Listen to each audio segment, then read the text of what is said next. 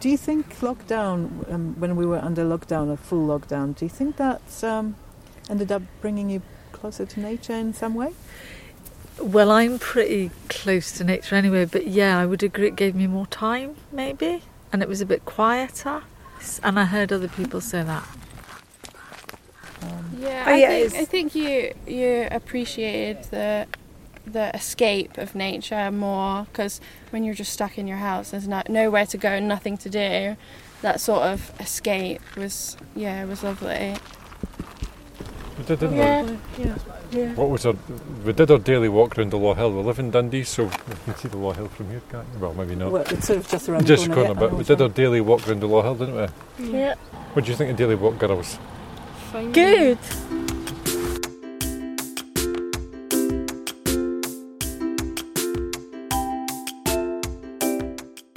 Hello, my name is Kashka, and welcome to Plant Voices podcast from Taypod Community Garden, where we tell local stories about gardening, food, nature, and climate change. There's been a lot of talk about how one of the very few benefits of lockdown, which probably kept a lot of us sane when we were in the depths of it a couple of months ago, was that we got to spend time watching, listening to, and learning about nature close to home. We decided to explore this a little over the next couple of podcasts. In this episode, I talked to Callum, who was involved in running a backyard bioblitz, an online project in Northeast Fife which encouraged people to look at and record nature around them in early June, at the peak of lockdown. We also chatted to some visitors to Tentsmuir about their experiences of nature under lockdown. My name's Callum McAndrew, uh, and I work at the University of St Andrews. I'm the Public Engagement Research Officer. I help the researchers there if they want to chat to the public about what they do. Um, I live in Tayport in Fife. It's great. Traditionally, bioblitzes are sort of when you go off for 24 hours and you count up how many species you've got within a given area. So I think they've been running a face-to-face bioblitz uh, down by East Sands. Uh, so in that area there, where there's rock pools and lots of nice heathland and stuff like that, um, they've been doing that since 2014, I think. Um, Backyard BioBlitz was slightly different than that because we couldn't go to an area altogether and meet because of COVID. So we had a little think about it and we thought, well, why don't we just get people to survey their back gardens? That's a, a nice way of getting people interested in nature. Um, it also makes them realize that they've got a great resource in their back garden or in their local green space that they can go out there instead of just sitting in the house all day. Um, uh, it also uh, came about because we got did get quite a few requests from teachers to do stuff like this as well.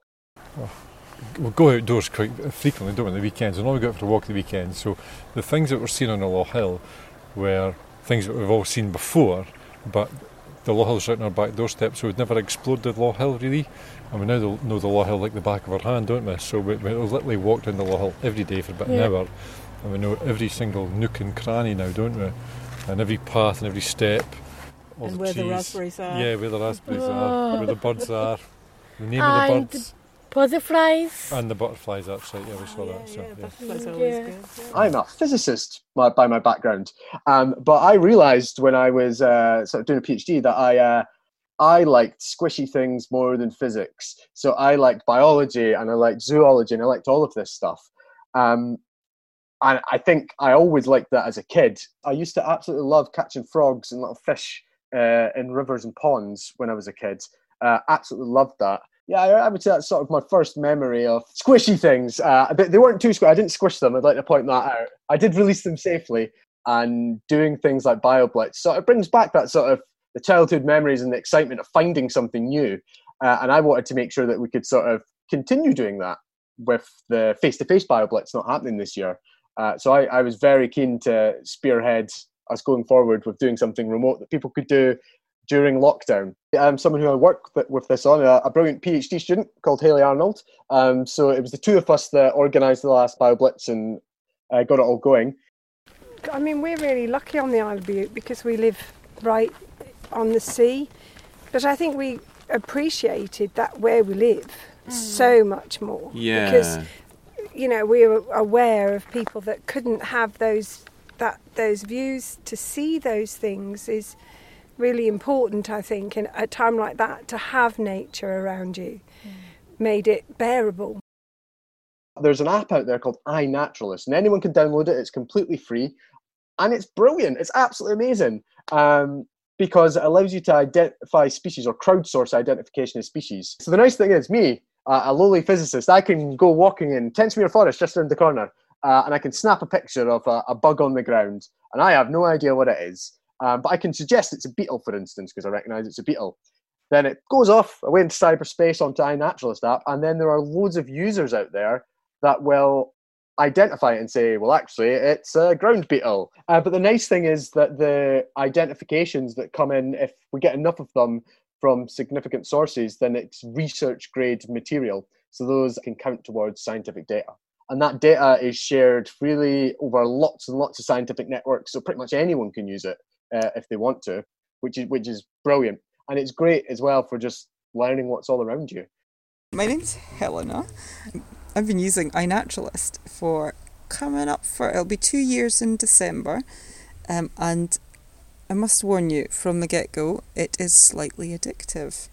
Um, I really enjoyed spending a bit of time um, investigating my surroundings and having an excuse to get up close up and personal with uh, some of the plants that have been growing around me, and sometimes not realizing uh, just how much of a variety we have nearby. Um, it's also given me lots more information about mushrooms and insects, which I don't have a Scooby about. But fortunately, I can take a photo, put it into iNaturalist, and sometimes I even get an answer um, as to what I've just seen. I think that big data is, is, a very big thing and it's getting bigger and bigger. And citizen science projects like BioBlitz essentially allow us to get more data points. So we know, for instance, um, from citizen science projects, not Backyard BioBlitz, but other ones, that hedgehogs are in a decline in the UK. Scientists can then come in with measures to perhaps combat that or see perhaps why hedgehogs are on the decline. But also, it can help us keep track of things like invasive species. So we're actually tracking things like hogweed and things like this, which aren't particularly nice, uh, and some other, I think, Himalayan balsam. I think we're tracking that as well. So it's really, really good for our ecosystems and how we manage the ecosystems. Mum was interested. What bird was it? Mum was interested in. Always talked about birds. Yeah, didn't constantly. she? You yeah. saw lots of different birds. Saw lots of different birds on them, but the jay was the one that Mum was. A jay bird. A jay bird that yeah. Mum was most impressed by, wasn't it? Yeah. And that's what we saw there. Yeah.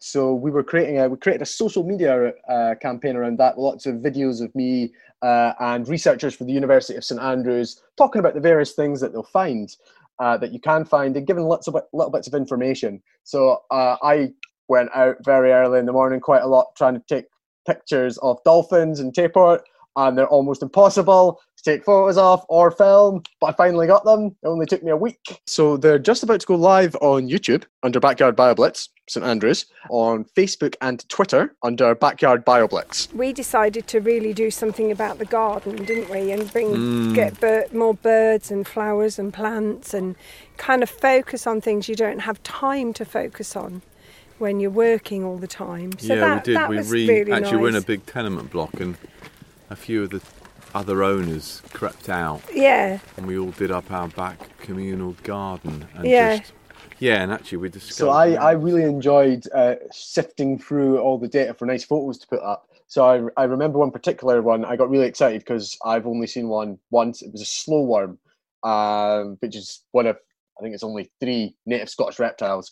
Um, and it was amazing. I got so excited when that photo came in. I think we had some uh, crested newts. I used to love looking for them when I was a kid and I could never find them um, they came in. So sort of brought back all these childhood memories and sort of passion uh, for looking for nature. Well, I enjoyed the lack of traffic, and I did wonder whether nature came a bit closer. So I was more likely to spot things like deer closer, birds seemed to come a bit closer. It was quieter. You know, I definitely had part of me just loved the the pace of life was quieter, so less traffic. I saw families out with like more kids on bikes, maybe. So a lot of kids in the river. That I w- I don't think that would happen. People would have gone away somewhere to do that. It's been a real steep learning curve for me. Um, but it was really successful. I think we had over 2,100 observations. We had about 400 people taking part. Yeah, I think it was 700 species we found. 709 it might have been. Uh, so I think I submitted 200 photos, um, but my, many of them were from the same creature from different angles, so they all count as one observation. So I think in total I only submitted like 70 observations uh, on the day uh, because I was also running social media stuff in the background, so I couldn't get out too much. Yeah, but I am sort of in a competition with Haley that sort of runs it as well alongside me, so you can get the most. And I think she's still beating me. I think she's up in the thousands, and I'm at about 600 ish different species I've got so far. So getting there. So I, I'm very fond of invertebrates bugs, creepy crawlies, mini beasts, that sort of stuff. So I my, my the favourite thing that um, I think I never took a photo of, but I have seen one in Tentsmuir Forest. It was a giant horntail. It looks like a wasp. It's a, a giant wood wasp, as it's more commonly known, and it's about the size of your thumb. And it sounds like a small helicopter is going past your head when it flies past you, um, but it's not a wasp actually. Um, it's it's actually a sawfly. So sawflies are closely related to wasps, um, but they've got like a, a, fat waist instead of a thin waist, and they're absolutely amazing. They can't sting you, um, but they look just like big wasps or hornets. Um, that was my favourite finding. And another thing that goes along with them is their larvae. So the larvae look very pretty. They look just like caterpillars, um, and they're very bright, vivid green. Some of them. Um, that was another favourite one of my findings. Sawflies. Yeah, and actually, we discovered. Remember discovering that beautiful nest in a yeah in a hedge of yeah. just briar. Don't know what and they were in the end. Nest, a maybe a robin or something. Nest. Yeah. And then my neighbour discovering it, and then him sh- getting a picture from me and showing his grandson yeah. his bird, and it was just a bird's nest. Yeah, but it was hidden, so which lovely. probably was there every year yeah. for the last twenty years. Yeah. But we'd have never have ventured upon that if we hadn't been in the garden and so had that, the time to do that. Yeah. Yeah. And another thing that I particularly enjoyed was the fact that I got to learn lots. Um, I got to learn lots about biology. Um, it, it, was brilliant. I love that. That's what sort of drives me to do stuff, learning stuff and then sharing it with others. So it, it was brilliant, and it really, really made me sort of appreciate the biodiversity around us, just how much um, there is around us, and how much there is to lose as well if we don't look after it. Yeah, we just liked spending more time outside, didn't we? It was mm-hmm. nice, and just incorporating. We've definitely that. been here a lot more. Yeah. Uh, at Tentsmuir uh, Forest and at. Uh, yeah, Victoria Park Victoria and Dundee. Park, we yeah. went to a lot. We discovered places that we wouldn't have usually been to, yeah. didn't we? And we got bikes. I got a bike, and yeah, we came here for too. that. So yeah. yeah it was actually a really good investment and something that yeah does boost your mental health as well. So yeah, yeah, yeah. No. Well, I I think one aspect of BioBlitz and the lockdown has made me realise how important local community is. So, for instance, Tayport, brilliant place. Um, I've got a shared garden, um, so I got all my my neighbours and everything involved in backyard BioBlitz. It was absolutely brilliant. We had the little girls out um, my neighbours helping us survey, and it, it brought us closer together, which I think was a really, really good thing. So, although we can't perhaps go away to see uh, people are further away, we should maybe concentrate on what's around us, uh, both naturally and the sort of people that are around us as well. Um, I think that's something I will take out of out of lockdown. That it's important to appreciate what's around you. I definitely appreciated the beauty of Scotland. Yeah, and could we make more use of it? Could we invest more in, well, particularly for children, for families? I just think my generation, we were always out without adults, safely able to cycle, get in the river, go up the hills. Um, I mean, I, I found it very, very rewarding, uh, sort of giving people something to do that they didn't need to go far for. Because I think that a lot of people forget that nature is all around them and a lot of people forget that the if you look out the window, it is actually really nice out there. It's wonderful.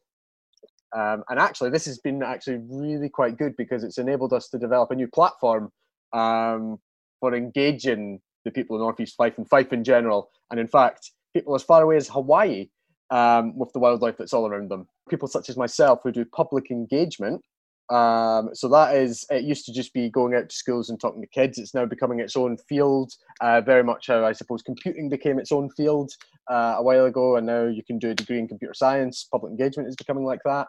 And we are looking at Backyard BioBlitz and the data that we gathered on how to engage with people. So we're already sharing it with a sort of Scotland wide group of people who do similar jobs with me, um, so that we can all learn how to do stuff online because we've all been doing stuff face to face.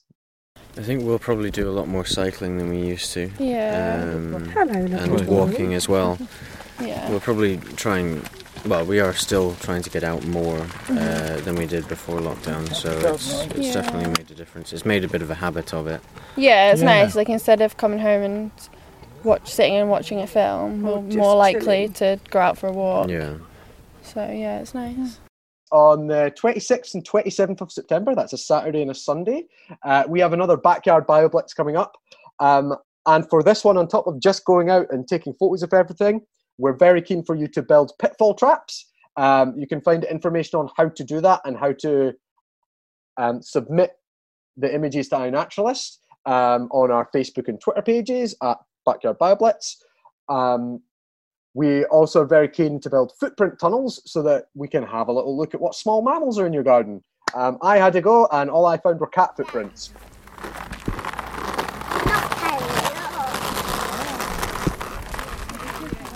I hope you get a chance to have a go at the Backyard BioBlitz this weekend. I will certainly be out indulging in my addiction to the iNaturalist app and trying to at least catch up with Helena in my observation count. In part two of this Nature Under Lockdown podcast, coming up in a week or so, we're talking to John Wills about the joys of really listening to the world around us. Thank you for listening to the Plant Voices podcast. For more Taypod Community Garden stories and for information on how to get involved, visit our website on www.taypodgarden.org.